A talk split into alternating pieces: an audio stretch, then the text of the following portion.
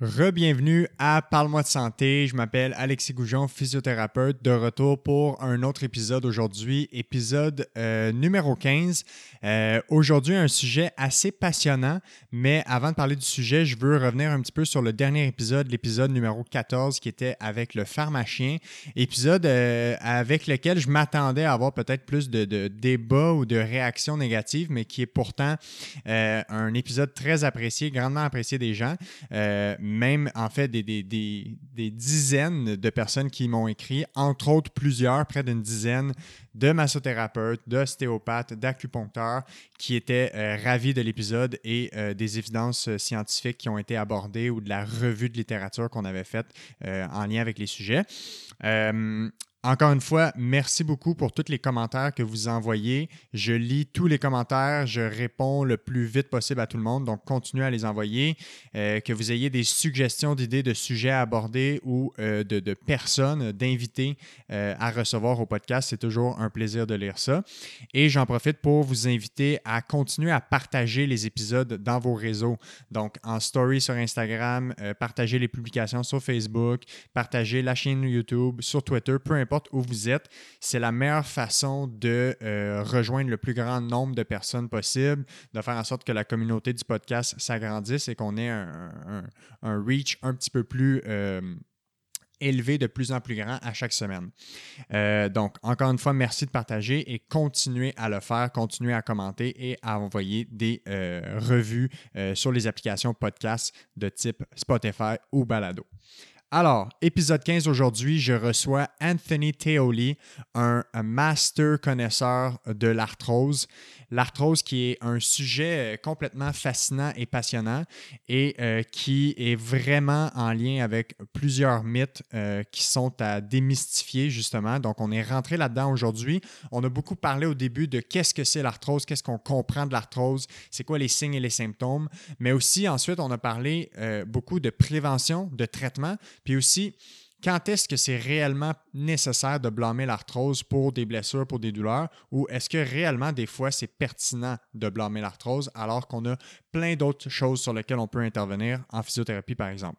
Euh, donc, Anthony qui euh, fait actuellement de la recherche encore sur l'arthrose du genou, euh, spécifiquement sur l'articulation du genou, qui a actuellement son doctorat en cours sur les, influences, l'analyse biomécanique de la marche en lien avec l'arthrose, euh, qui est également le président fondateur de Info Physiotherapy, qui est une organisation de formation continue, de vulgarisation scientifique. Euh, donc, je vous invite à aller voir sa page Facebook, Instagram, pour euh, être à l'affût aussi des formations qu'il donne en lien avec l'évaluation, le traitement des patients avec l'arthrose.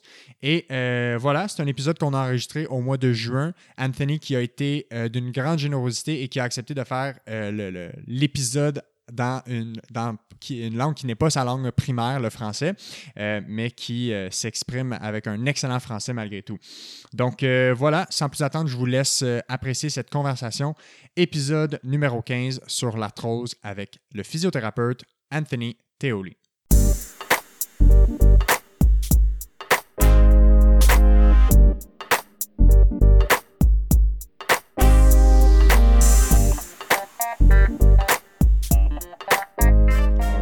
Anthony Teoli, bienvenue à mon podcast. Comment ça va? Ça va très bien. Est-ce que je l'ai. Oui, ça va bien. Je l'ai-tu bien prononcé? Oui, oui. Oui, Teoli à, l'italienne. Exactement. Euh, merci énormément d'avoir accepté l'invitation euh, de te recevoir. Je sais que tu es euh, un gars très occupé, entre autres avec plusieurs projets de recherche. Aussi avec ta, ta, tâche en clinique. Aujourd'hui, on parle d'arthrose. je sais que toi, je crois que c'est un peu plus spécifique à l'arthrose du genou dans les recherches que tu fais. C'est ça. Euh, mais évidemment, l'arthrose, tu vas connaître ça très, très bien, mais encore plus poussé au niveau du genou qu'on va pouvoir euh, entrer dans les détails. Euh, avant qu'on rentre un peu plus dans, le sujet, ce serait important que les gens sachent un peu t'es qui. Euh, tu es physiothérapeute qui a gradué de McGill. Mm-hmm. Rappelle-moi en quelle année tu as gradué 2016. 2016. Puis, depuis ce temps-là, tu as pratiqué en clinique privée comme physiothérapeute. Exactement. Puis, euh, tu as continué la recherche euh, tout de suite après que tu es gradué ou tu as pris ça un peu plus tard? Euh, ben donc, dans le fond, j'ai. Ça fait un petit bout Donc, tout pendant euh, mon bac, ma maîtrise, j'ai fait la recherche euh, au laboratoire où je, suis en ce moment.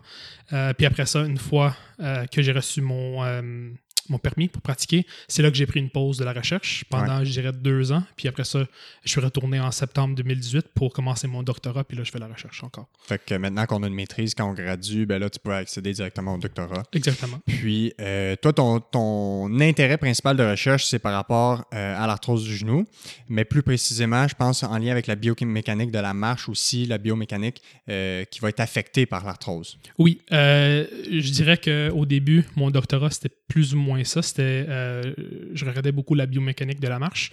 Mais là, j'ai comme transitionné un peu parce que ça fait quand même longtemps que je fais la recherche dans le biomécanique de la marche euh, et je voulais un petit changement. Donc là, mon, euh, mon projet de doctorat, ça va être d'évaluer deux prothèses de genoux total différents. Puis aussi, de, dans le fond, de, de juste regarder si on a certains euh, outils qu'on peut utiliser dans la clinique pour euh, prédire c'est qui qui va avoir des douleurs euh, persistantes après le chirurgie. Fait qui qui aurait les meilleures euh, évolutions là, Exactement. suite à la chirurgie. Mhm. tu es aussi euh, président et fondateur de Info Physiothérapie, Oui. Qui est une, euh, ben, à la base, qui est une plateforme de, de verbalisation d'informations scientifiques Mhm. quant à la physiothérapie, euh, la santé en général, et qui est aussi devenue une plateforme d'éducation pour euh, la formation postgraduée de physiothérapeutes. Fait que des physios qui peuvent se former en suivant des cours que toi tu construis. Exactement. C'est quoi qui a motivé ton, cette espèce de projet-là de créer cette page-là? D'où vient l'intérêt de vouloir euh, partager l'information ou de pouvoir partager, c'est ça, enseigner aux autres? Mhm. Euh, après avoir reçu mon permis, euh, je me suis dit que je, je- j'ai- je continuais à, lire des articles scientifiques. Puis Ouais. je me suis dit pourquoi pas faire des, des petits résumés puis euh, mettre ça en ligne. Euh, ça se peut qu'il y a d'autres personnes qui ont peut-être pas le temps ou même juste des fois L'énergie. L'énergie, exactement. Ou même des fois, euh, ça peut être quand même difficile de lire un article scientifique euh, et, de tout comprendre et de savoir c'est quoi qui est important, c'est quoi qui n'est pas nécessairement important, euh, puis c'est quoi les implications au niveau de, notre pratique en clinique. Donc, euh, j'ai juste, ça a juste commencé de même. Je, me suis dit, OK, je vais juste, je vais de toute façon lire ces articles-là. Là, je vais faire un résumé et je vais le poster en ligne. Donc, j'ai commencé sur Facebook et Instagram, puis finalement, ça a comme évolué. Et par la suite, je voulais, surtout pour l'arthrose du genou, mettre toutes les informations dans une seule place pour que, pour, comme genre de formation en ligne, euh, quelque chose de plus concrète que quelqu'un peut vraiment suivre de A à Z euh, et apprendre sur l'arthrose du genou, mais comment l'évaluer, euh, comment le traiter en clinique. Donc, c'est pour ça que ça a comme évolué par la suite. Fait que c'est surtout, dans le fond, un projet qui s'adresse aux professionnels de la santé qui pratiquent comme physiothérapeute. Je dirais oui, physiothérapeute, mais la formation, je l'ai faite dans une manière que je dirais que des, des professionnels de la santé euh, qui font aussi, qui, qui- qui peuvent prescrire de l'exercice, Ouais. eux autres, ça va être pertinent pour eux autres aussi. Exactement. ex- thérapeute du sport, par exemple. Exactement. comme ça. Cool. Euh, fait que la- l'arthrose du genou, tu connais ça, tu as étudié ça, tu, tu fais de la recherche là-dessus avec des patients euh, au laboratoire aussi. Euh, pour les gens qui. Tu sais, assurément que tout le monde a déjà entendu c'est quoi l'arthrose, Mhm. assurément. Euh, c'est quelque chose qui est quand même fréquent dans la population. Les gens, mais peut-être que les gens ne savent pas nécessairement exactement c'est quoi.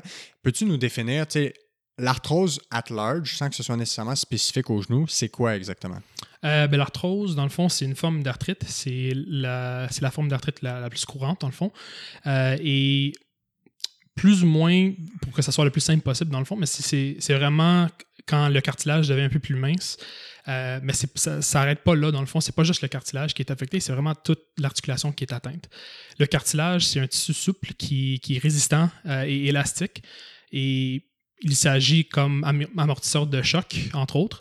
Euh, et quand il devient plus mince, dans le fond, sa capacité d'amortir des chocs, ça diminue. Puis après ça, ce qu'on voit avec le temps, s'il y a d'autres changements qui se produisent dans l'articulation aussi, on a les extrémités de, euh, de, de l'os, dans le fond, qui, qui devient plus épaisse. Euh, on a des, des fois, les gens vont développer des genres de nodules ou des petites bosses aussi. Euh, puis on a des changements au niveau des ménisques et des ligaments. Donc, c'est pas juste le cartilage qui est affecté, c'est vraiment toute l'articulation. Et par la suite, c'est sûr que ça peut entraîner certains sym- symptômes, pas pour tout le monde, mais je dirais les symptômes les plus rapportés, c'est la douleur, la raideur, l'enflure et une diminution de mobilité au niveau du genou. Fait qu'au final, c'est comme une espèce de dégénérescence des articulations. Fait que c'est comme le vieillissement des articulations. Oui, mais je dirais que c'est pas tout simplement une conséquence de la vieillesse. Donc, tu dirais que c'est pas tout le monde qui va avoir de l'arthrose. Exactement. Est-ce que, euh, tu sais, en général, qui va développer euh, l'arthrose ou, tu sais, c'est sûr qu'il y en a qui vont le développer plus, il y en a qui vont le développer plus tôt peut-être, euh, puis il y en a qui vont pas en avoir. Mhm. C'est qui qui est plus à risque de soit développer de l'arthrose plus tôt ou d'en développer tout court? Mhm. Euh, c'est sûr que euh, quand on parle de là, on a parlé de l'âge, ça c'est quand même un, un facteur de risque important. Euh, plus qu'on vieillit, plus de on a plus de chances de, de le développer. Ouais. Les femmes sont, plus, sont deux fois plus à risque que les hommes. Euh, au niveau de l'alignement de la jambe, mais c'est pas vraiment quelque chose qui est, modifiable non plus, mais c'est euh, l'alignement au niveau de la jambe, euh, quand même on appelle ça un varus au niveau de la jambe. Si on a un surpoids ou si on, a, on est obèse, ça c'est quelque chose qui va beaucoup augmenter le risque de développer l'arthrose. Si on a subi une traumatisme, une blessure au niveau des ligaments ou des ménisques, euh, ça, ça va aussi augmenter. euh, ça, ça, c'est plus spécifique pour le genou, mais ça va augmenter le risque aussi. Ou par exemple avoir eu des chirurgies. Mhm, exactement. Fait que ces gens-là vont être un peu plus à risque de développer de l'arthrose. Oui. Euh, mais au final, est-ce que c'est normal d'en avoir? Sur une vie, mettons, est-ce qu'un être humain, quand il commence à avoir de l'arthrose, est-ce qu'il devrait s'inquiéter ou est-ce que c'est simplement normal d'en avoir? C'est une très bonne question. Je pourrais pas te dire que c'est euh, que c'est juste, mettons, c'est juste l'arthrose, ça arrive, puis c'est parce qu'il y a quand même plein de personnes qui sont affectées au niveau de la douleur, au niveau de leur capacité fonctionnelle qui, qui est limitée. Euh, je dirais quand même que la seule chose que je dirais vraiment, c'est de ne pas nécessairement paniquer dès qu'on soit, mettons, dès qu'on reçoit un diagnostic de l'arthrose. Et pourquoi? Euh, parce que d'une personne à l'autre, la présentation ou les symptômes, qu'on, ça, ça varie vraiment beaucoup. Donc, on peut avoir quelqu'un qui a l'arthrose légère, qui, euh, qui a un peu plus de douleur, puis on peut avoir quelqu'un avec l'arthrose sévère qui n'a pas de douleur du tout. Puis, un bel exemple, c'est un client que j'ai vu cette semaine. Euh, arthrose sévère dans son genou droit, euh, pas de douleur. Zéro douleur, euh, il se sentait super bien, mais, puis je trouvais ça quand même intéressant, son chirurgien voulait opérer euh, Ah ouais, à, hein? cause de, ouais, à cause de la- les résultats de, de son radiographie, que je trouve quand même intéressant. Mais Ouais, mais ça- en fait, ça, à la limite, ça devient quasiment un. un- c'est un enjeu de santé publique, ça. Mhm. Parce que on va. Faut pas, faut pas traiter une structure, faut, faut traiter un- le portrait global. Fait que faut, faut traiter une personne qui a une articulation, qui a des loisirs, qui a des sports.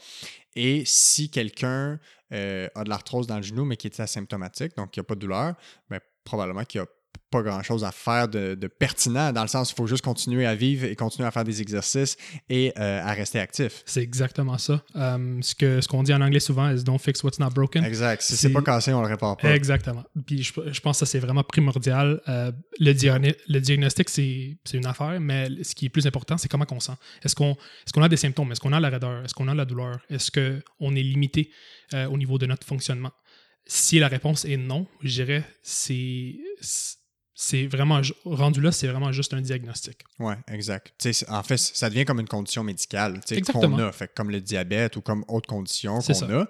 Euh, moi, je, je trouve que dans la majorité des cas, Mhm. quand les gens vont me dire qu'ils ont de l'arthrose ou quand ça va être documenté euh, à leur dossier médical qu'ils ont de l'arthrose, personnellement, comme physiothérapeute, pas, pas je m'en fous, mais, mais ça change pas grand-chose à ma prise en charge. Ouais.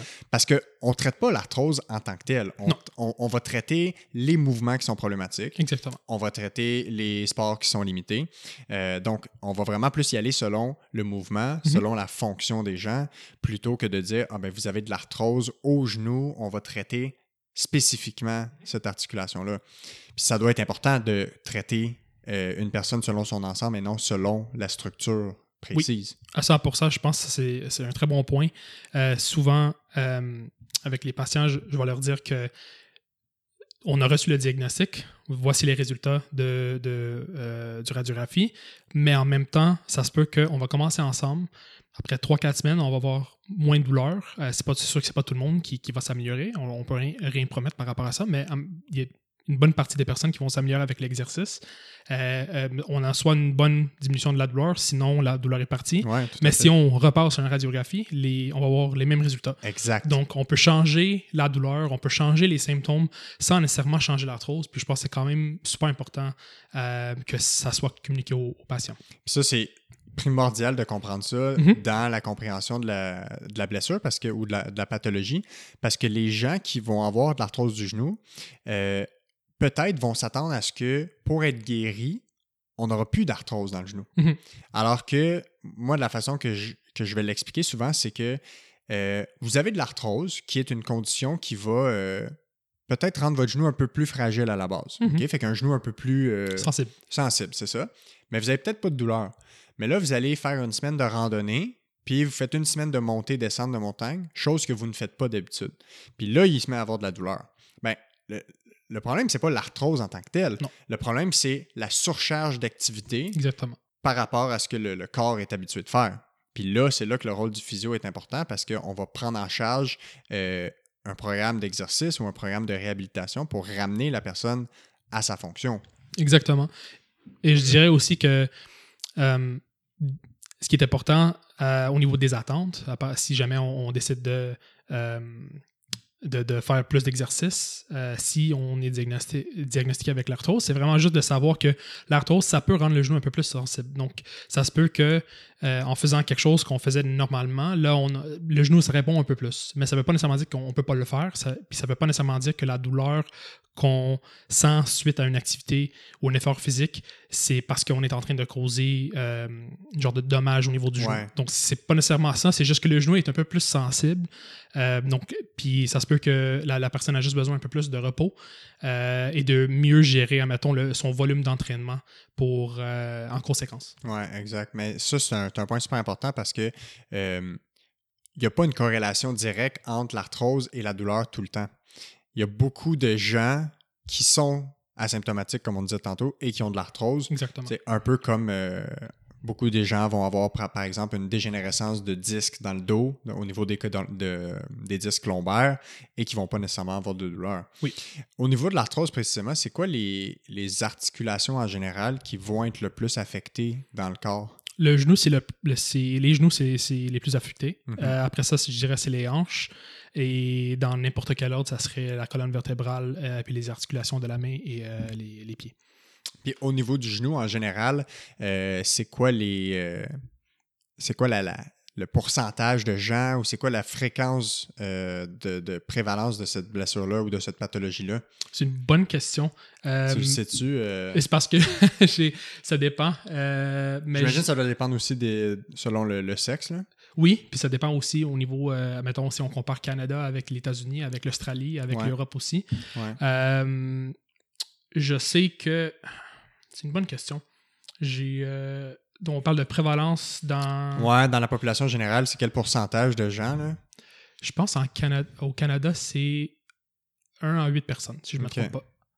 1 à 8 personnes. Ce qui est quand même pas si énorme que ça. Là, tu sais. Non, non. Mais c'est quand même beaucoup de monde. C'est ça. Ben, au- dans, dans le monde, c'est, on, on a deux, euh, euh, 240 000 millions de personnes qui sont affectées. Donc, c'est quand même qu'on on voit ça dans une plus comme mon- mondiale. Ouais, un niveau plus global. Exactement. Là, c'est vraiment comme on voit que c'est quand même beaucoup de monde. Ce qui serait encore plus intéressant, je, sais, je sais que les stats existent pour euh, dans certaines études, mais Mhm. at large comme ça au niveau mondial, ce serait intéressant de voir combien de personnes qui sont symptomatiques.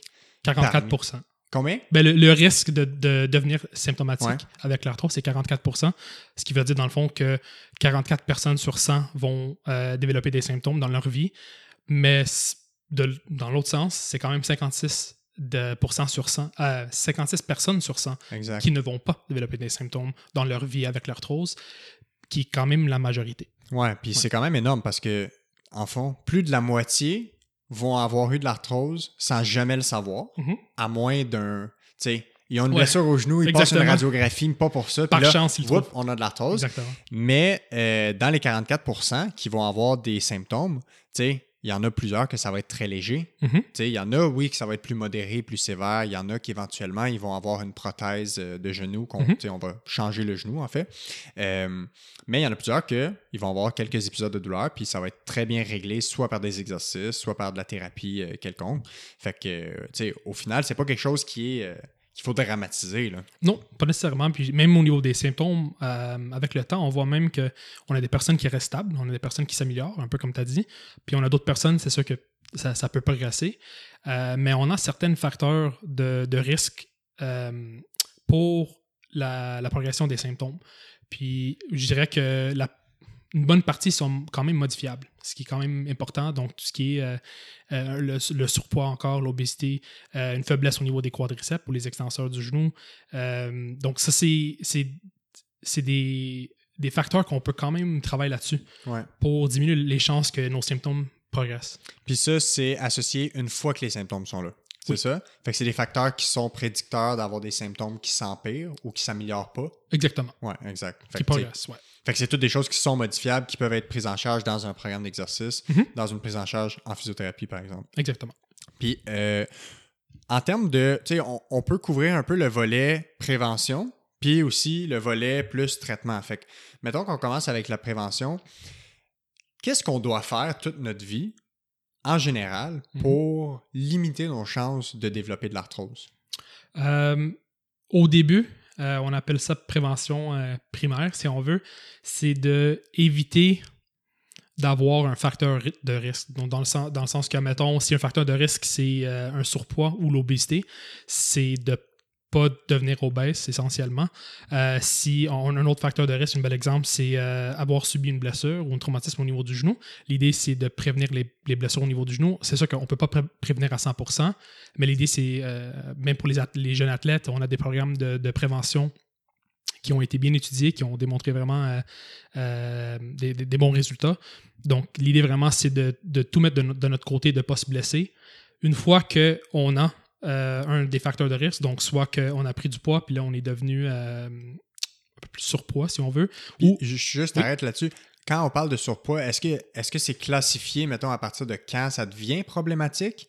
Ou il, parle vraiment de, de, mettons, probablement plus de surpoids? euh, plus que ça monte, plus que ça devient problématique. Donc, même un surpoids, ça, ça, ça compte. Puis, le plus que ça monte, même au niveau de, mettons, du BMI, Ouais. c'est la même chose si ça monte, euh, parce que là, souvent l'obésité est classifiée là-dessus. ouais. Euh, Sur plus que l'indice ça monte. l'indice de masse corporelle, dans le Exactement. Donc, le plus que ça monte, le plus que ça devient problématique, le plus que les chances de, de développer l'arthrose augmentent.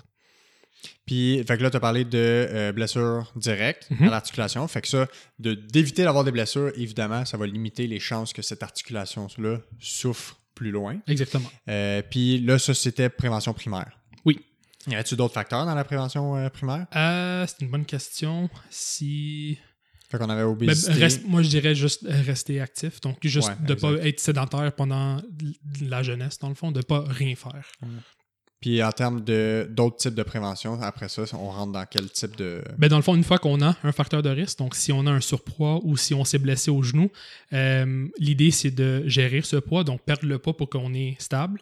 Euh, et si c'est au niveau du genou, c'est de soit bien, euh, bien suivre un, un programme de réadaptation pour regagner le, notre fonctionnement au niveau du genou et ou éviter une deuxième blessure. Ouais. Donc ça, c'est vraiment comme la deuxième étape parce que là, on a déjà, euh, là, on est, on est comme considéré à risque parce qu'on a un ou plusieurs facteurs de risque. Donc l'idée, c'est soit d'éliminer ces facteurs de risque.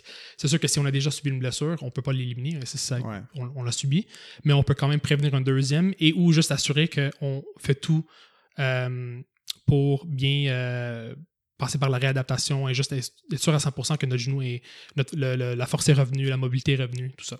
Parce que dans le fond, le, le but, c'est de réussir à ramener le genou. Ou, euh, on parle du genou parce que Oui. c'est un peu plus l'arthrose du genou qui, Mhm. est, euh, qui est présente dans la société. Euh, mais en fait, c'est de guérir le bobo. Fait Exactement. peu importe la blessure, que ce soit euh, juste un- une contusion, une déchirure, Mhm. euh, une entorse, c'est de régler le problème à 100% pour pas traîner cette espèce de, de faiblesse-là qu'on, qui pourrait nous nuire Exactement. éventuellement. Puis, donc ça, ce serait en termes de prévention. Mhm. Évidemment, tu as parlé d'activité physique, Mhm. qui est comme la chose la plus importante à faire. Euh, en termes de prévention, mais aussi en termes de traitement. Mhm. Parle-nous un peu de c'est quoi le rôle que l'activité physique a justement dans le traitement de l'arthrose? Euh, je pense que c'est multifactoriel. euh, honnêtement, où, commencer. Euh, c'est sûr que ça s'améliore la capacité du genou au niveau des muscles, au niveau du cartilage, au niveau de notre santé en général. Donc, c'est sûr que des personnes qui ont d'autres conditions médicales, qui ont aussi l'arthrose, ont plus de chances de- d'avoir des symptômes, donc sont plus à risque. Ça, c'est un autre facteur de risque pour que les symptômes progressent. Mettons, à des personnes qui ont l'arthrose et diabète, hypertension, un taux élevé de cholestérol, etc.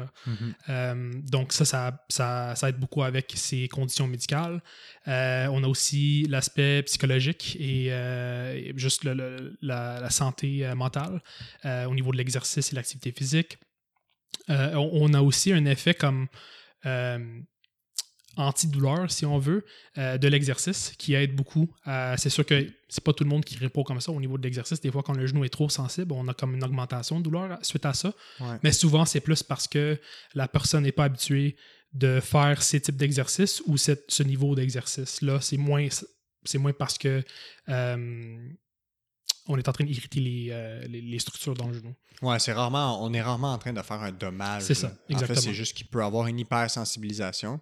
Parce que, tu sais, la, la- la pathologie, ce qu'elle peut amener aussi, c'est tout le système de douleur Mhm. peut être modifié, dans Mhm. le sens où ils peuvent développer un système d'alarme qui est comme un peu euh, hyper protecteur. Mhm. Exactement. Fait que les gens vont avoir un seuil de tolérance plus bas, Mhm. donc plus facilement la douleur va être déclenchée. Euh, Puis ces gens-là, ben, au début, s'ils sont pas habitués de faire de l'exercice, justement, vont comme peut-être avoir une augmentation des symptômes.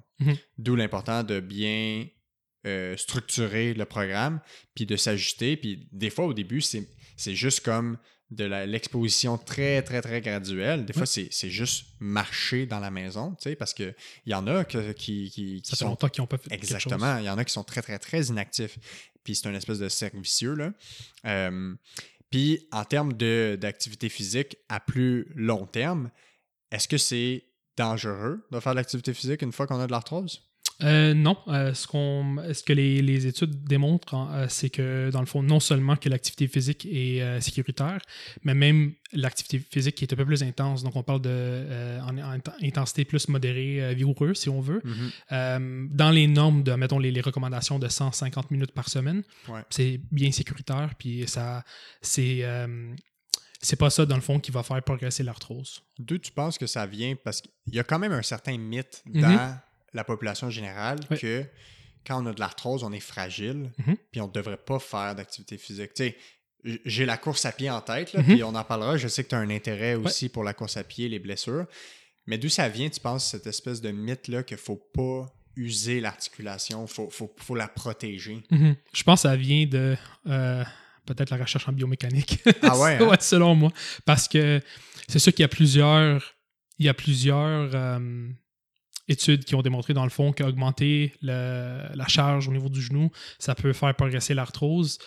Mais après ça, leur façon de penser, c'est Ah, OK, parfait, on va juste enlever la charge, mais on voit aussi qu'à, mettons, quelqu'un euh, qui qui fait rien avec son genou, le cartilage va s'émincer de toute façon. Ouais. Donc, on a, c'est vraiment comme un genre de U, si on veut. C'est si on fait rien, on a plus de chances que ça progresse. Puis si on fait vraiment trop, là, on parle de genre des athlètes élites au niveau international que euh, eux autres, ils se sont blessés peut-être plusieurs fois, ils se sont entraînés par-dessus leurs blessures pour pouvoir compétitionner. Comme eux autres sont vraiment comme une portion de la population qui est tellement minime ouais. mais euh, ça, c'est un autre exemple que comme les deux extrêmes. Là, Ouais. Il faut pas être dans les deux extrêmes, il faut vraiment qu'on soit dans le milieu. Euh, mais c'est ça, c'est vraiment ça qui est important. Mais ça, tu vois, c'est intéressant que tu le mentionnes, la courbe en U, parce que le- les premières personnes à qui je pense quand on parle d'athlètes intenses qui vont développer de l'arthrose précoce, c'est les gardiens de but au hockey, par Mhm. exemple, ou même les joueurs de hockey en général. Mais Mhm. tu sais, souvent, eux, ils vont avoir plus de blessures de hanche, les, les gardiens de but au hockey, des blessures à l'aine, des blessures à la hanche, euh, toute la région-là. Puis, ben, souvent, ils vont avoir de l'arthrose plus précoce ou ils vont avoir des interventions chirurgicales, même plusieurs là, dans, Mhm. dans une carrière. Oui. Fait que c'est sûr que quand les gens voient, ben, les athlètes, ils font bien du sport, on pense qu'ils sont en forme, mais ils finissent leur carrière puis ils sont, ils sont scrap, là, comme, comme Un- on, ils sont on un peu maganés. C'est ça, ils sont un peu maganés, mais c'est parce que c'est un extrême. Oui. Puis C'est l'exception, c'est pas le. Exact. Ouais. C'est pas la règle. Puis Mhm. quand on parle de joueurs de hockey, ben on parle de sport de contact, on parle de beaucoup de chutes, beaucoup de- de- d'impact. Mhm. Fait que ces gens-là traînent un peu des bobos, toute leur Tout le long. progressivement. Mhm. Euh, donc c'est un peu normal que eux, leurs articulations, ben ils ont pris un peu plus de coups. Probablement qu'ils guérissent pas à 100% entre chaque fois aussi, parce que c'est très axé sur le retour au jeu rapide. Mhm. Fait que l'espèce de courbe en U qui est bien de visualiser, c'est que les gens qui sont à la maison à rien faire se, se nuisent, assurément. Mhm. Et les gens qui font un peu, tu qui sont à l'autre extrême, mais tu sais, mettons, on parle de joueurs de hockey, c'est- minime comme pourcentage de la population. Mhm. Fait que l'important, c'est d'avoir de l'activité physique régulier Mhm. toute notre vie, Exactement. euh, puis aussi euh, de s'assurer qu'on gère les bobos qu'on a. Exactement. C'est quoi euh, le, le- le- le type d'activité physique qu'on veut favoriser? Est-ce qu'il y en a qui sont mieux que d'autres? Est-ce qu'il y a des sports qui sont démontrés comme étant mieux que d'autres?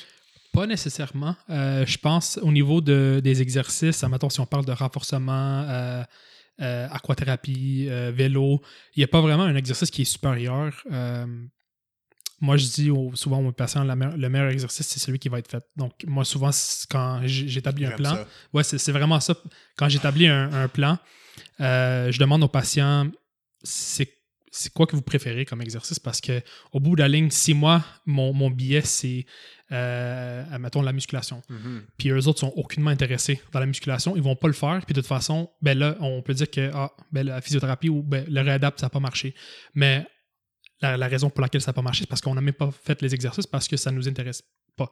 Ouais. Donc, l'idée vraiment, c'est de juste commencer avec, mettons, si quelqu'un aime marcher, c'est de savoir, OK, c'est quoi le point de départ, c'est où qu'on aimerait être, puis après ça, on peut établir un plan pour comme savoir, OK, euh, on va commencer par, par tel nombre de pas par jour ou par telle minute de marche par semaine, puis on va augmenter par, par là, mais ça dépend vraiment sur, euh, sur le, le- le type d'activité physique ou le type d'exercice que la personne préfère.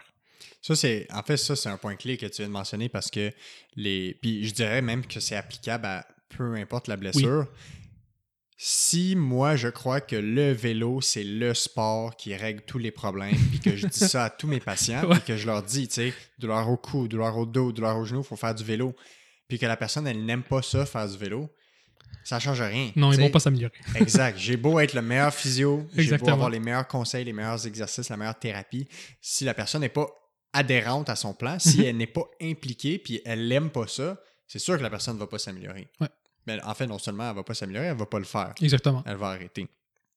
Fait que, en termes de, de- Je sais qu'on on parle souvent de- d'exercices en mise en charge. Mhm. Fait que, on parle de stimulation des articulations, euh, qui est, par exemple, pas présente à la natation. OK? Mhm. Euh, Est-ce que c'est démontré que les sports en mise en charge sont plus efficaces pour. ou les activités, les exercices en mise en charge sont plus efficaces pour stimuler ou pour euh, prévenir? C'est une bonne question. Euh, selon moi, donc c'est pas basé sur une étude en ce moment, mais selon moi, la natation, je pense que c'est une bonne alternative, Mhm. mais c'est quelque chose que je considérais soit si la personne aime beaucoup ça et, et la personne a accès à une piscine, euh, et deuxièmement, si la personne, peut-être les exercices en mise en charge, c'est un peu trop irritant pour le genou, Mhm. c'est quelque chose que je dirais, OK, peut-être on peut commencer avec ça, l'hydrothérapie. Euh, mais selon moi, le cartilage, euh, ça a besoin de la charge, ça a besoin qu'on qu'on mette du poids par-dessus pour que ça s'adapte. Ouais. Euh, parce que la natation, ça va jamais nous préparer pour marcher comme... Notre, notre poids est beaucoup réduit dans l'eau. Ouais. Puis c'est un, un bon point de départ. C'est soit un, un bon point de départ ou si, si quelqu'un aime faire ça, j'ai aucun problème avec ça. Mais la seule chose, c'est que il y a une certaine transférabilité à tout ce qui est la marche, monter, descendre les marches, ces affaires de même. Euh, à un moment donné, il faut pratiquer hors de l'eau, sur, comme sur les deux jambes, pour vraiment avoir ces bienfaits-là. Ouais, parce que dans le fond, la natation, c'est un sport hyper complet, au niveau cardio puis au niveau musculaire. Mhm. La seule affaire qui manque, c'est l'aspect de mise en charge. Exactement. Donc, de stimulation des articulations. Parce que tu l'as dit, le cartilage a besoin de compression. Ça, Exactement. on le sait clairement, c'est Mhm. c'est très démontré. Fait que le, le, le- tu sais, il y a des- on rentrera pas dans les détails euh, Mhm. physiologiques de qu'est-ce qui se passe dans l'articulation, mais quand il y a une compression, quand il y a une stimulation, ben, il- le cartilage est, est lubrifié, il est plus nourri, puis il va euh, s'adapter. Exactement. Donc, il va devenir plus fort, plus résistant pour euh, la suite des choses. Je sais que euh, il avait fait des études, je, je crois que c'était une étude rétrospective. Mhm. Fait qu'il prenait l'ensemble, il prenait un groupe de coureurs dans le passé, Mhm. puis il regardait, euh, mettons, un groupe de coureurs, un groupe non-coureurs, puis il regardait l'épaisseur du cartilage. Mhm. Puis il me semble que les résultats démontraient que des gens qui ont couru régulièrement, régulièrement bien dosés leur durant leur vie ont un cartilage plus épais au niveau du genou. Oui. Oui. Ça, c'est démontré. Oui, c'est démontré. Puis euh, c'est aussi le fait que, donc, à date, il y a quand même plusieurs études qui se sont sorties. Puis ce qu'on voit, c'est que les, la course à pied, si c'est bien dosé, un peu comme tu as dit, ça c'est super important, euh, ça ne cause pas nécessairement l'arthrose Mhm. du genou. Euh, puis ce qu'on voit souvent, c'est que les personnes qui ont couru pendant toute, le- toute leur vie, bien dosées encore, ça c'est vraiment le- les mots-clés, euh, ils ont une prévalence euh, leur, leur prévalence de l'arthrose euh, du genou est moins que les, les non-coureurs ou les personnes sédentaires. C'est quand même important. Il y a d'autres questions que, pour ce moment, on- n'a pas vraiment les réponses. Un, c'est, admettons, si quelqu'un est diagnostiqué avec l'arthrose et veut commencer la course à pied, comment est-ce que son genou va réagir euh, en court terme et en, long, terme? On ne sait pas. Euh, si la personne courait puis là reçoit un diagnostic, souvent mes recommandations sont de. Ça, ça dépend comment on réagit à la course à pied. Si on court comme on courait, puis là, c'est juste le, diagnos- le diagnostic qui s'est comme rentré dans le milieu. là. C'est comme on, on- on courait, on a reçu le dia- le diagnostic, puis là, on court encore. Puis la course à pied, ça, on n'a aucun symptôme au genou, on n'a pas d'enflure, on n'a pas de douleur, ça va super bien, ça augmente pas le raideur matinale. On continue, il n'y a pas Ben de oui. problème. Mais pour quelqu'un qui a jamais couru dans sa vie euh, et la personne est diagnostiquée avec l'arthrose et là veut commencer, c'est assez rare, je dirais. C'est pas quelque chose que je vois souvent, mais on n'a vraiment pas la réponse. Je sais pas comment le genou va répondre. Au Euh, niveau des données scientifiques actuelles. oui, que exactement. Oui, parce que le- le- la course à pied n'a pas vraiment été étudiée comme intervention pour des personnes qui ont l'arthrose parce que la ça fait longtemps que comme on vient juste de comme je dirais dans les dernières cinq années, peut-être dix ans, euh, ans d'accepter le fait que la course à pied ça cause pas l'arthrose. Donc c'est sûr que comme les recherches là, ça va prendre un peu de temps avant qu'on étudie euh, cette question de recherche là. Ouais, avant que les gens soient rendus, OK, maintenant on sait que ça le cause pas. Exactement. Maintenant, essayons de voir si ça peut le guérir. Exactement. Ouais. Ou au moins juste améliorer les symptômes ou am- améliorer le, euh, la capacité de- du cartilage. Ouais, ou le- juste la fonction générale, la- Exactement, la, du qualité de vie. Mais tu sais, moi j'ai envie de croire que, ben, en fait, c'est- aussi basé sur le, juste le principe de quantification du stress mécanique, Mhm. euh, qui, est, euh, qui est simplement bien doser le stress qu'on donne à une articulation Mhm. et lui permettre de s'adapter Mhm. pour être de plus en plus fort. Sur ce concept-là, moi j'ai la certitude que peu importe le degré d'arthrose, quelqu'un peut courir. Puis probablement qu'il faut juste qu'il soit très, très, très bien encadré. Mhm. Je pense que la seule chose que j'ajouterais, c'est ça dépend si la personne euh, est active ou non. Oui, c'est ça. Ouais. Parce que si la personne n'est pas quelqu'un active, puis là, c'est comme sa décision, elle a pris la décision de, euh, de devenir plus active. Ouais. Là, c'est une autre histoire. Parce que là, c'est comme, OK, le genou est comme pas du tout adapté à la mise en charge ou les efforts physiques. Là, il va- falloir que on commence avec des exercices peut-être un peu plus tolérables, puis après ça, peut-être juste cardio en général, ça peut être vélo, la marche, peu importe. Puis après ça, tranquillement, pas vite monter l'échelle jusqu'à temps qu'on arrive à la course à pied, si c'est ça l'objectif du patient. Mais je pense leur. euh, euh, S'ils ont été actifs dans leur vie, ou moi je dirais plus récemment, ça c'est plus important, euh, ça, ça va changer la façon dont, euh, dont mon approche. Ouais. Mais je suis complètement d'accord que comme si on, si on dose, si, si on dose ça, et, et on, on devrait être capable de courir même avec l'arthrose, mais il faut juste que comme on fait ça vraiment progressivement, parce que c'est sûr que quand on a l'arthrose, le genou peut être un peu plus sensible, donc on va être peut-être moins capable de tolérer la course à pied au début, mais ça ne veut pas nécessairement dire qu'on ne peut pas le faire tout de suite. C'est Comme- ça. C'est juste peut-être on, on va pouvoir le faire dans un mois, deux mois, une fois qu'on a commencé, puis ça fait euh, un programme d'exercice qu'on fait régulièrement, puis là, le, le genou est, est plus adapté à tout ce qui est l'effort physique, à tout ce qui est l'exercice et l'activité physique. Après ça, ça, ça va être peut-être mieux toléré. La clé dans ce que tu viens de dire, en fait, moi, ce que je trouve, c'est que c'est vraiment. C'est quoi l'historique d'activité physique de la personne? Mhm. Fait que, on prend, deux cas complètement différents. On prend un jeune que toute sa vie, il a couru dehors, il a joué avec ses amis, euh, il a joué au soccer, il a joué au hockey, il était actif, il était bon en éducation physique, mais il n'a jamais pratiqué la course à pied en tant que tel. Il a fait des sports. Puis, euh, il arrive à 30-40 ans. Bon, de temps en temps, il a un petit peu mal aux genoux. Euh, tu sais, là, on lui passe une radiographie, puis là, on voit, hop, il a un petit peu d'arthrose. Ben, c'est probablement pas les sports qui ont causé ça nécessairement. Il y a Mhm. de l'arthrose, bref.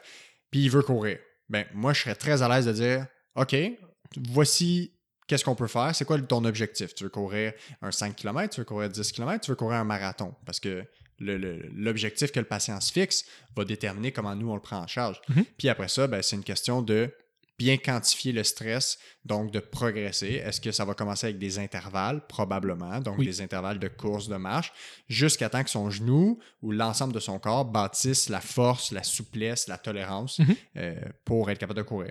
Mais je pense aussi, euh, même, en- même juste en commençant avec la course à pied, on va savoir quand même tout de suite si Exact. la personne est, est- est capable de, de commencer avec ça. Si on commence avec des intervalles qui sont super, d'habitude, qui sont tolérables, sont plus ou moins faciles, puis déjà là, on voit que le genou répond, on a un peu plus de douleur, on a un peu plus soit d'enflure, on sait tout de suite que comme la course à pied, c'est c'est- c'est pas le bon moment pour ça. Il va fa- Actuellement. actuellement. Il va falloir faire d'autres choses pour juste faire le, le- de- pour que le genou s'adapte un peu aux, aux efforts physiques. Puis après ça, on peut réessayer à un autre moment. Ou ça se peut même que ce soit juste, même si c'était un petit volume, qu'on ait commencé trop fort et Mhm. qu'on doive juste revenir en arrière. Exactement. Fait que, exemple, peut-être que la première, la première semaine, la personne va courir trois fois une minute de course, that's it, à Mhm. chaque fois qu'elle sort. Puis ça va être assez pour créer une adaptation euh, que le genou va être capable de tolérer plus tard. Ouais. Puis aussi, ben, tu sais, on a l'autre cas de figure qu'on a, par exemple, quelqu'un qui était pas très actif quand il était jeune, faisait pas beaucoup de sport, tu sais. Euh, ce qui, ce qui est pas, le- ce qui est pas euh, la fin du monde nécessairement, là, mais tu sais, de mon point de vue, tout le monde devrait avoir une sorte d'activité physique, peu Oui. importe que ce soit de la danse, du hockey, du soccer. Mais prenons quelqu'un qui n'a pas fait de sport du tout de toute sa vie, euh, puis qui était relativement sédentaire, euh, puis à 40 ans, pouf, crise de la quarantaine, moi je veux faire un marathon. ben, la, la- tu sais, le cheminement. trois mois. Ouais, c'est ça. Dans trois mois. Mais le cheminement, il est complètement différent. Exactement. Parce qu'il faut pas. Faut pas, faut pas doser la même façon qu'on vient de doser à la personne qui est habituée de faire du sport, qui est habituée de- d'être nu-pied, de marcher, de, de jouer au soccer ou au hockey. Mhm. C'est quoi la principale différence que toi tu remarques dans ta prise en charge en clinique avec les personnes qui sont plus sédentaires versus les personnes qui sont plus actives, indépendamment si c'est la course à pied ou non qu'ils veulent faire? Euh, je pense que ce qui est le plus important vraiment pour quelqu'un qui n'est pas habitué à faire de l'exercice ou l'activité physique, euh, il faut garder ça vraiment simple. Parce que pour eux, même juste un 30-40 minutes des fois, ça leur tente pas parce que c'est pas c'est, pas devenu une habitude. Donc pour moi, ce que je leur demande tout le temps, c'est OK, si d'habitude, admettons, si c'est la première séance, on va probablement commencer 3-4 exercices gros max parce que c'est super faisable, ça se fait en 10-15 minutes. Puis la personne ne peut pas dire qu'ils n'ont pas le temps parce que 10-15 minutes, tout le monde a ça dans, dans- dans sa journée.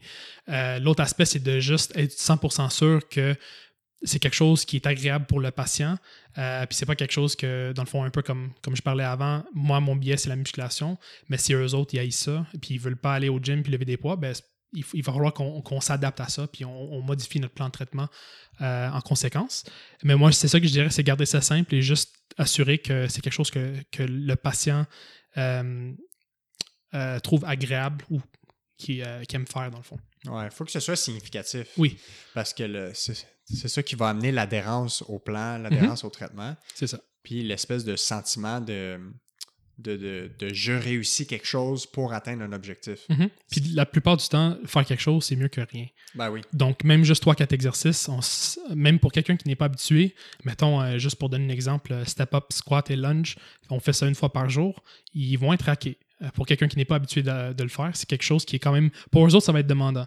Mais ça leur prend 10-15 minutes, puis c'est un peu comme tu as, dit, euh, ils, ont, ils ont comme. Ils se sentent comme ils, ont réussi à quelque chose parce que là, j'ai complété mes entraînements toute la semaine euh, et là, je me, je me sens mieux. Mes jambes sont. Je, je me sens raqué, je sens comme j'ai travaillé. Ouais. Ça leur donne une espèce d'effet de de, de, de voir qu'ils se prennent en charge Mhm. qu'ils sont en train de faire quelque chose pour s'aider. On a parlé beaucoup de l'activité physique en termes de euh, solutions pour l'arthrose.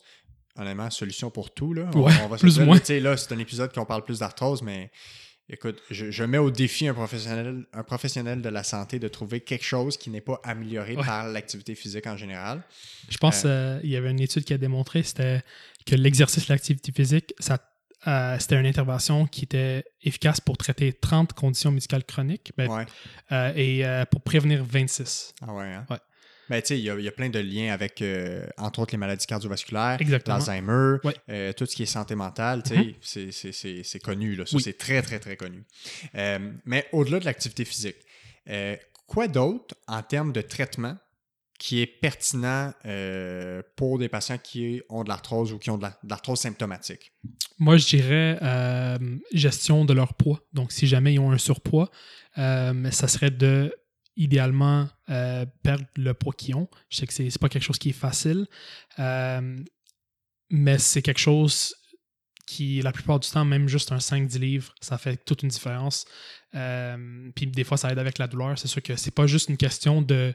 Au niveau du poids, c'est pas juste une question de charge. Souvent, on pense qu'à, mettons, quelqu'un qui est 30 livres, qui, qui a 30 livres à perdre, dans le fond, euh, c'est. Il y a un aspect qui est la charge, dans le sens qu'on on porte 30 livres de trop. Mais il y a l'autre aspect aussi que euh, dans, si on a un surpoids ou si on est obèse, il y a une certaine inflammation systémique dans le corps qui. Puis cette inflammation, ça ça, ça, ça rend le genou un peu plus sensible, puis ça joue dans plein d'autres choses, mettons hypertension, diabète, peu importe. Euh, mais juste 5-10 livres, ça peut vraiment aider beaucoup. Puis je dirais que c'est probablement que la meilleure façon de faire, c'est de consulter un professionnel, de la- un professionnel de la santé qui est spécialisé là-dedans, Oui. c'est-à-dire des nutritionnistes. Mhm. Fait que de pas f- de pas faire euh, parce que le but au- au-delà de la perte du poids, c'est probablement juste l'ensemble de l'amélioration de la condition Mhm. du système du corps. Fait que tu sais, c'est pas de, de faire ça à sa façon ou de, de faire des diètes miracles euh, non, que non, Dr. de Google Atkins, ouais, c'est ça. que, va- que Dr. Google va nous présenter, c'est vraiment de consulter un Oui. nutritionniste, quelqu'un qui peut nous guider là-dedans Oui. et avoir quelque chose de réaliste, de pas trop ambitieux, Mhm. qui va nous aider. Euh, on sait qu'il y a plusieurs euh, interventions qui euh, sont faites pour, par exemple, des, de l'arthrose sévère qui dégénère peut-être dans, dans un âge plus avancé. Mhm. Euh, on parle entre autres de chirurgie. Quel genre de chirurgie qui vont être faites chez les patients qui ont de l'arthrose qui dégénère, qui est vraiment plus sévère? Plus sévère, moi je dirais que ça serait pas mal un remplacement de- du genou, Mhm. une prothèse totale. Souvent, on a plusieurs. Les chirurgiens vont cons- considérer plusieurs aspects. Un, c'est la douleur. Donc, euh, la personne d'habitude va avoir une douleur modérée à sévère. Donc, si la personne a une douleur légère, puis ça va bien, puis la douleur est tolérable, puis ils sont capables de vivre leur vie, c'est pas un candidat pour le chirurgie, ça c'est sûr. Euh, L'autre, c'est un peu comme tu as dit, c'est euh, la sévérité de l'arthrose. Souvent, c'est pas mal sévère, avancé. Euh, mais même à ça, si on a pas mal, on touche pas au genou. Donc, c'est pas c'est juste un.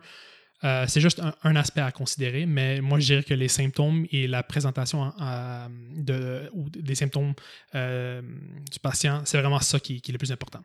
Euh, donc on avait douleur, arthrose sévère ou avancée. Il faut quand même avoir une diminution de leur capacité fonctionnelle importante. Oui, ça c'est important. Oui, et, et leur qualité de vie qui est pas mal affectée. On a aussi, si on euh, pas nécessairement répondu à, à d'autres traitements, mais admettons, ils ont passé par la, la, la réadapte, ça n'a Ouais. pas marché. Échec au traitement conservateur. Exactement.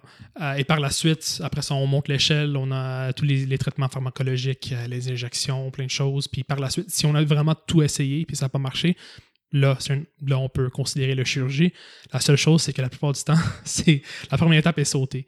Euh, donc, euh, Ouais. on va souvent sauter la réadapte. Euh, des fois, je suis juste curieux, puis je demande à mes, mes clients qui sont même juste sur une liste d'attente, avez-vous même essayé? De la physiothérapie, oui. puis la plupart me disent non.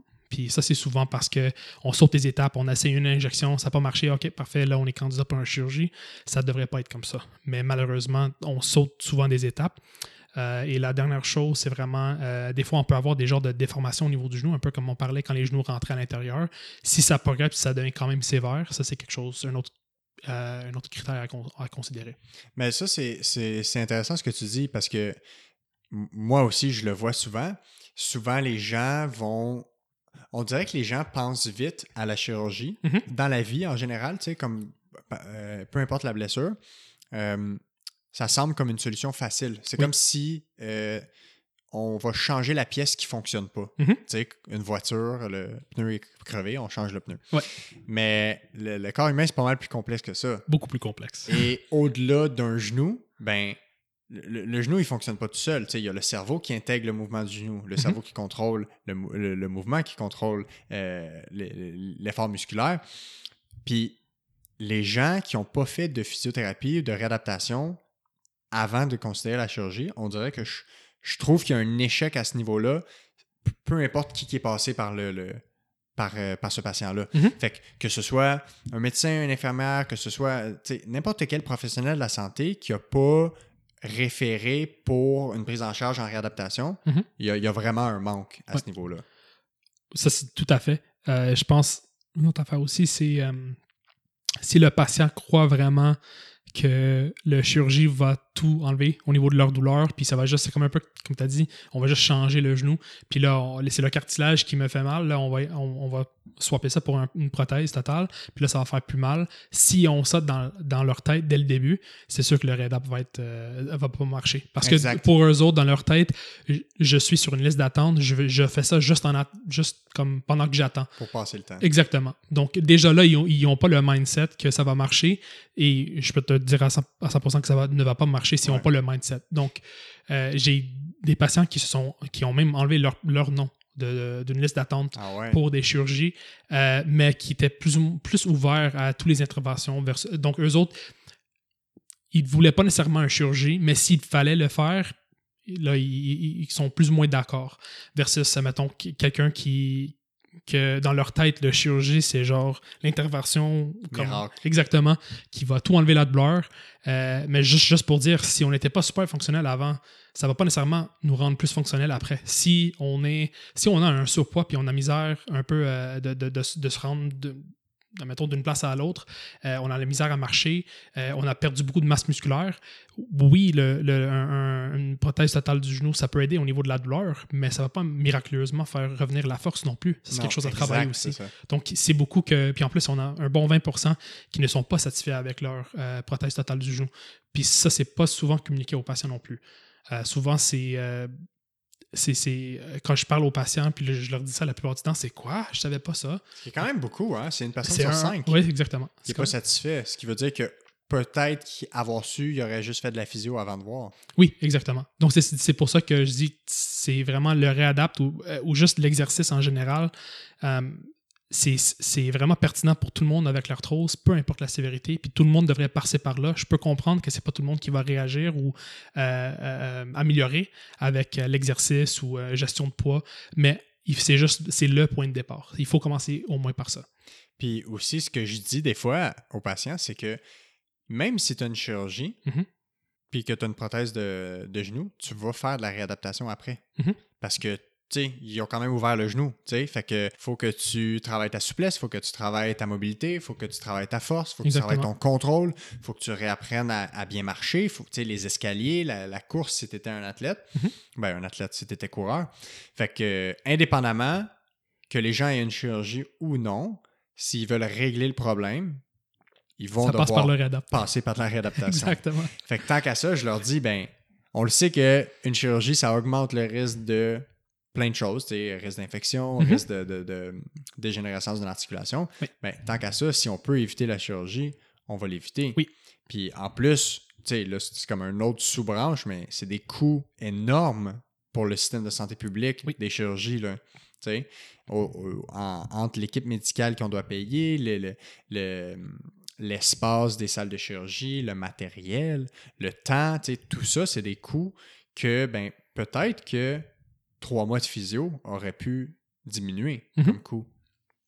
Mais un des problèmes, c'est que c'est pas tout le monde qui a accès à la physio. Oui. Parce que la physiothérapie, dans le privé, comme on la connaît, ben, c'est pas tout le monde qui a les sous pour ça. Oui. Alors que si tu as mal au genou et que tu fais une demande pour avoir de la physio dans le système public, ben, il y a des bonnes chances que tu attendes un an pour avoir de la prise en charge. C'est ça, donc c'est sûr qu'on parle plus d'optimisation de les, les, les, les services euh, de physiothérapie. Ouais. Euh, mais je pense que ça, c'est sûr que c'est une barrière. Ouais. Mais ce serait la clé, en fait, pour. Probablement qu'on pourrait réduire significativement, de un, la prévalence de personnes qui ont des limitations et des incapacités sévères Mhm. en lien avec l'arthrose s'il y avait un meilleur accès euh, à la physio gratuitement, entre guillemets. Mhm. Euh, mais simplement si c'était vraiment favorisé de faire de la réadaptation. Ouais. L'autre chose, que je dirais aussi, c'est que quelqu'un qui a l'arthrose, qui veut consulter en physiothérapie, ça ne devrait pas être, admettons, euh, cette personne est vue trois fois par semaine pendant des semaines et des semaines et des semaines. Honnêtement, moi, je- quand je commence euh, la première séance, euh, on établit un plan.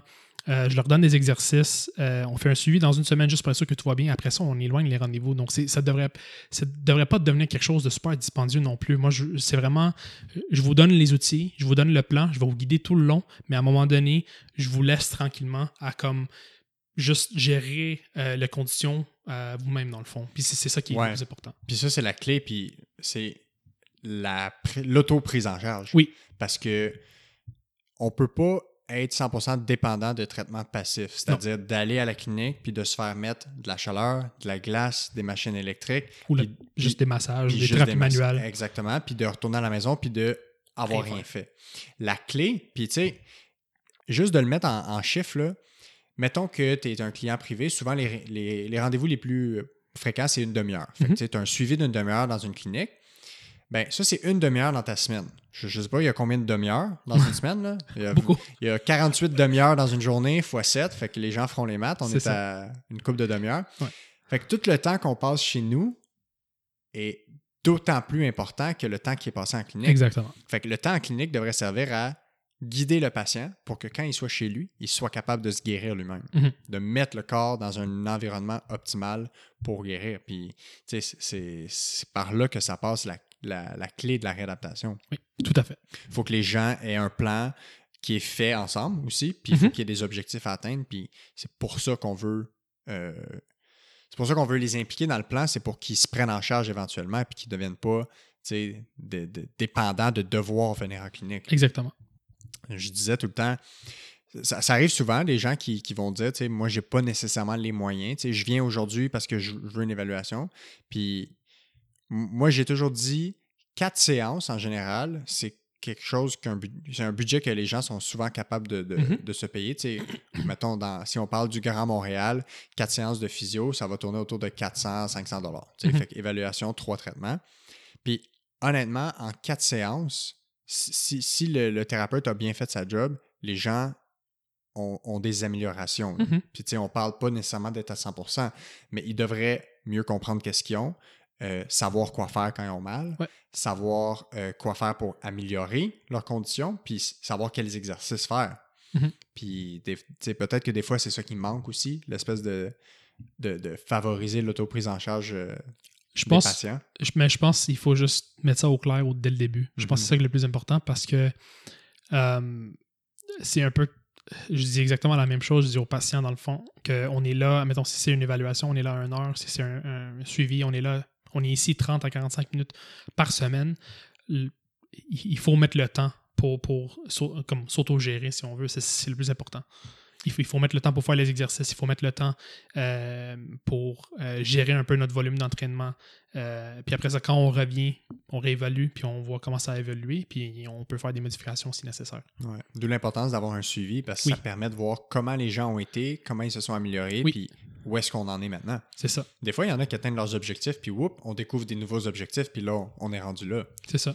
Puis même juste des fois, on, on commence avec un point de départ parce que, ben, juste pour donner un exemple, quelqu'un qui aime marcher, euh, c'est sûr que quelqu'un qui peut marcher pendant longtemps, ben, on peut leur laisser sur le tapis pour le tester pendant 30 minutes, mais à un moment donné, c'est sûr Ouais. que comme on peut pas atteindre leurs limites, donc des fois, ce qu'on va faire, c'est on va, on va créer un genre de programme qui est conservateur parce qu'on veut pas nécessairement irriter le genou. On va commencer avec quelque chose de plus facile, mais des fois, soit que on a assumé que c'était facile, puis après ça, ils vont retourner chez eux, ils vont compléter le programme pendant une semaine, puis là, leur genou est un peu plus irrité, ou sinon, ça va être juste trop facile.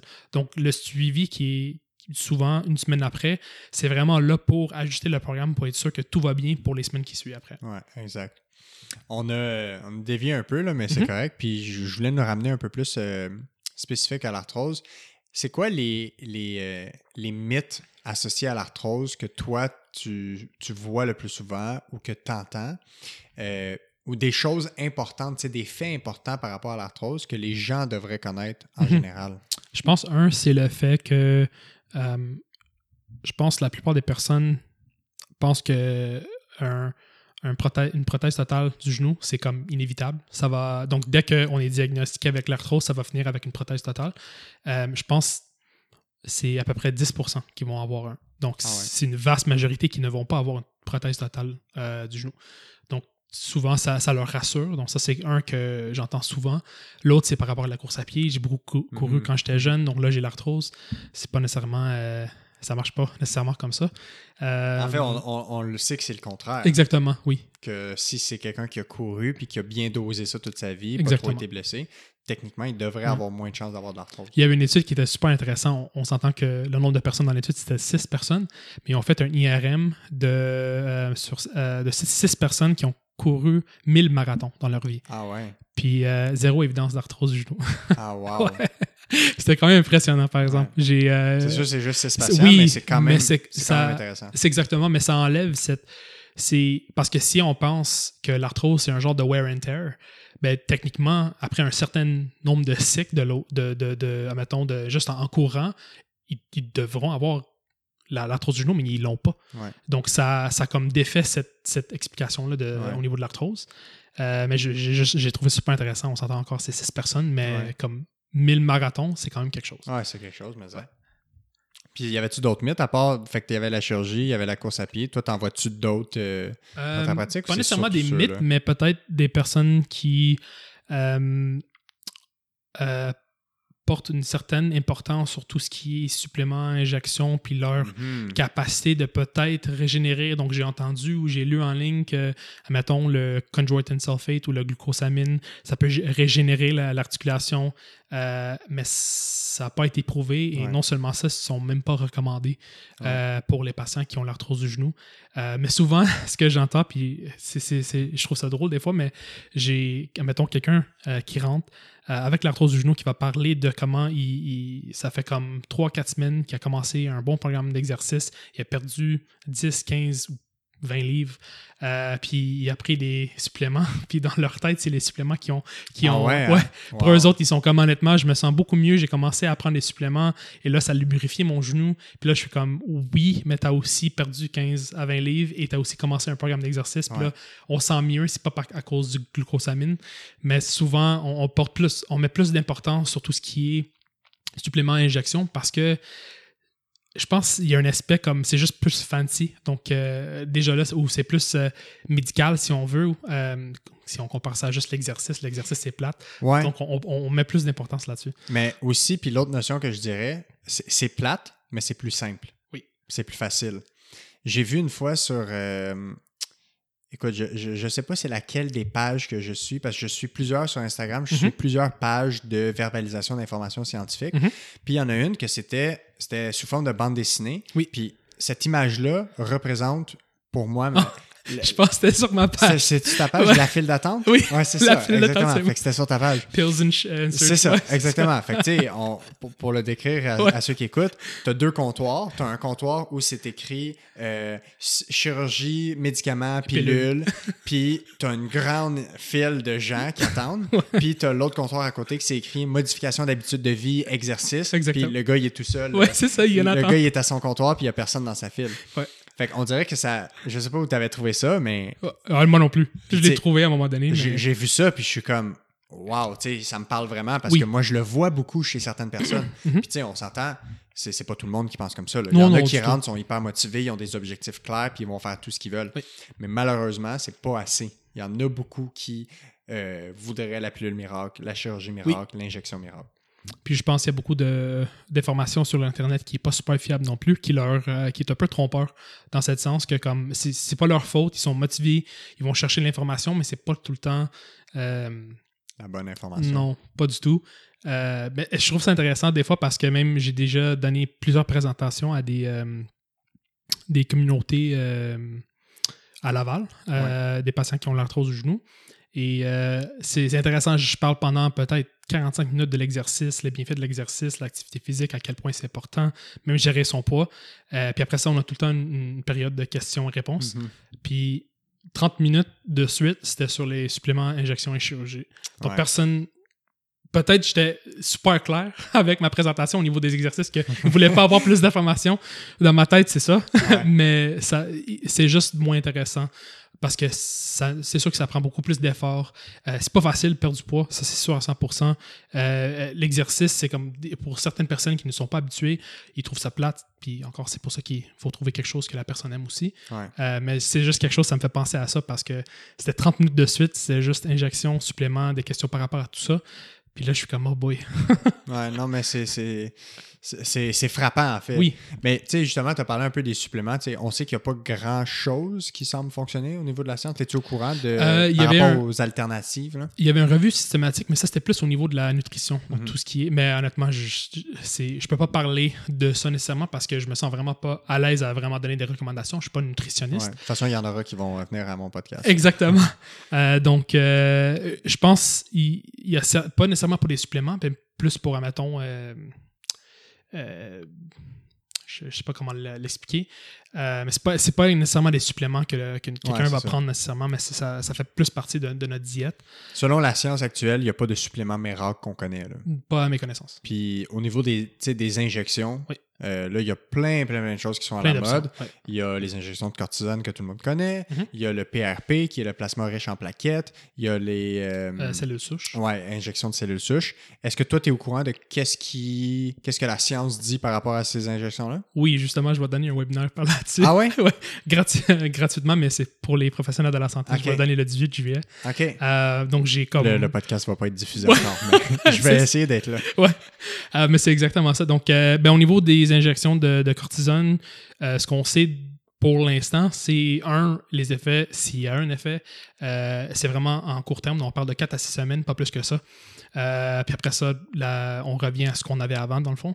Euh, on sait que pour les injections de cortisone, euh, sont pas mieux qu'une injection de saline, donc euh, placebo, euh, qui est Mhm. quand même intéressant. Donc, on a quand même le même effet, peu importe si on injecte. euh, Le médicament réel ou juste de l'eau saline. Exactement. Et ce qu'on, dans, moi, je dirais depuis comme 2017, euh, il y avait d'autres études qui se sont sorties, dans le fond, qui ont vu, qui ont, ben, comparé euh, euh, l'injection avec l'eau saline, l'injection de cortisone à répétition pendant deux ans, puis ont vu que non seulement que il n'y avait pas de différence, en- mais il y avait une, comme les, deux groupes ont, amélioré, euh, mais c'était équivalent des deux côtés. Mais non seulement ça, mais le groupe qui a reçu plusieurs injections de cortisone, je pense que c'était euh, chaque trois mois pendant deux ans, qui est quand même beaucoup. Ce qui est quand même beaucoup. Oui, ouais. c'est quand même On sait que c'est pas la meilleure chose de recevoir des injections de cortisone à répétition. là. Puis on vu que dans ce groupe-là, euh, leur, euh, leur cartilage euh, est devenu plus mince Mhm. comparé à l'autre groupe aussi. Mais on sait que c'est un des effets secondaires Oui. des injections de corticostéroïdes à, ré- à répétition. C'est certaines, certains, dom- pas dommages, mais certains affaiblissements de, Mhm. de tissu du corps. Puis on voit aussi que souvent les, les injections de cortisone, même dans les guides de pratique, sont recommandées pour des, des, euh, des flare-ups, si on veut. Ouais, des douleurs aiguës euh, exactement. intenses. Qui, qui- exactement, qui viennent juste de même, mais on, on- ça, c'est quand même assez. Ça arrive assez souvent chez les personnes qui ont l'arthrose. Donc, Ouais. on peut pas juste aller chercher une injection, injection à chaque fois que ça arrive non, Non, plus. c'est ça. Faut En fait, c'est que l'injection est intéressante dans un cas de douleur aiguë très incapacitante pour créer cette fenêtre-là de 4 à 6 semaines où ils sont moins doule- en douleur pour faire des exercices, pour Mhm. faire une réadaptation, pas juste pour attendre Exactement. que ça revienne puis qu'on en refasse un autre. Ouais. Fait que ça, c'est pour l'injection de cortisone. Par Mhm. rapport au PRP, plasma, plasma riche en plaquettes, ça, tu le sais-tu? Oui, euh, c'est sûr que les, les, les évidences en ce moment sont quand même euh, prometteurs. La seule chose, c'est que C'est jeune, hein, comme c'est très jeune, très très très jeune. Euh, au niveau de la sécurité à long terme, on n'a aucune idée. Ouais. Euh, on ne sait pas comment ça va réagir dans le corps. Donc là, la plupart des études, si je ne me trompe pas, ça va de peut-être jusqu'à six mois, peut-être un an. Six mois de suivi. Oui, Ouais, de suivi ça, euh, après l'injection. C'est pas quand même longtemps, donc Mhm. on a vraiment besoin de plus que ça. Euh, puis on n'a pas beaucoup d'études non plus là-dessus. Ouais. Donc, euh, puis des, des études qui ont comme qui sont bien faites. Ouais, c'est ça. On s'entend que ça, c'est c'est différent que juste les études sur le sujet. Il y en a plein. Euh, mais ça, donc, c'est encore très jeune. Moi, je dirais juste, on dit ça en anglais, mais beware of the hype, dans le fond. Juste de faire attention. Je comprends des fois les C'est athlètes. à la mode. Exact, c'est à la mode. Donc, les athlètes, ils vont le promouvoir comme euh, injection miracle, mais il faut aussi considérer premièrement le, le coût. Donc, euh, je pense aux États-Unis, euh, c'est en haut de 1000 dollars par Mhm. injection. Euh, et euh, on n'est pas trop sûr de, au niveau c'est qui euh, le candidat idéal pour une injection. Donc là, on, est un peu aveugle. On est juste en train d'injecter tout le monde. Puis si ça marche, ça marche. Si ça marche pas, ça marche pas. Puis je trouve ça c'est pas vraiment. c'est très expérimental. Exactement. donc c'est ça. Donc pour, les, pour le PRP, encore très jeune, celle souche, c'est la même chose. Honnêtement, très peu. Puis, mais le coût, c'est, je pense en États-Unis, c'est entre 3 et 5 000. Par injection, c'est encore plus coûteux euh, et on connaît encore moins euh, par rapport à ça. Puis l'autre chose aussi, c'est que ce qu'on va injecter, euh, les, cellules souches, on espère que ça va devenir un cellule de cartilage, mais ça peut continuer et développer mm-hmm. comme. Ça peut finir par, mettons, l'os. Puis on veut, on veut pas ça dans le genou. C'est pour ça qu'on a quand même le cartilage juste par-dessus l'os aussi. Puis là, ces études-là, ces résultats-là que tu parlais, c'était spécifique à l'arthrose du genou? Oui. Ouais, c'est ça. Oui. Euh, donc, euh, honnêtement, les, pour les deux, PRP, cellules souches, les études encore sont prometteurs, mais c'est juste beaucoup trop jeune pour qu'on puisse recommander ça à tout le monde. Sont, puis même les guides de pratique ne le recommandent pas par cause de euh, la, Il en manque on, a, on a vraiment beaucoup plus. On, a trop de questions encore, qui, on n'a pas les réponses malheureusement. Fait que pour l'instant, on peut dire, tu sais, vous pouvez essayer, mais on ne peut pas savoir c'est à qui que ça fonctionne. Puis on ne sait pas encore c'est quoi les conséquences à long terme. Exactement. Puis même au niveau de la sécurité euh, à long terme, on ne sait pas vraiment. La plupart des études, comme j'ai dit, c'est vraiment six mois, peut-être un an, ça dépend de l'étude. Ouais au final, il faut espérer que les gens se prennent plus en charge en termes de, de, modalité active, de, l'exercice et de changement d'habitude. Mais c'est pour ça, je pense que l'important vraiment, c'est de donner euh, ces informations aux patients euh, pour qu'ils puissent prendre une décision qui est bien informée. Je pense que c'est ça qui est le plus important. C'est voici euh, ce qu'on sait en ce moment, voici les limitations de telle intervention. là, c'est comme, là, avec tout ce qu'on connaît là, c'est le temps de, prendre une décision basée sur euh, toutes les informations que sont mieux informés. Exactement, oui. Euh, en terminant, j'aimerais ça savoir, de, de ton côté, toi, tu as encore une, jeune expérience euh, clinique et de recherche, mais tu en as vu beaucoup aussi. Oui. Qu'est-ce que tu souhaiterais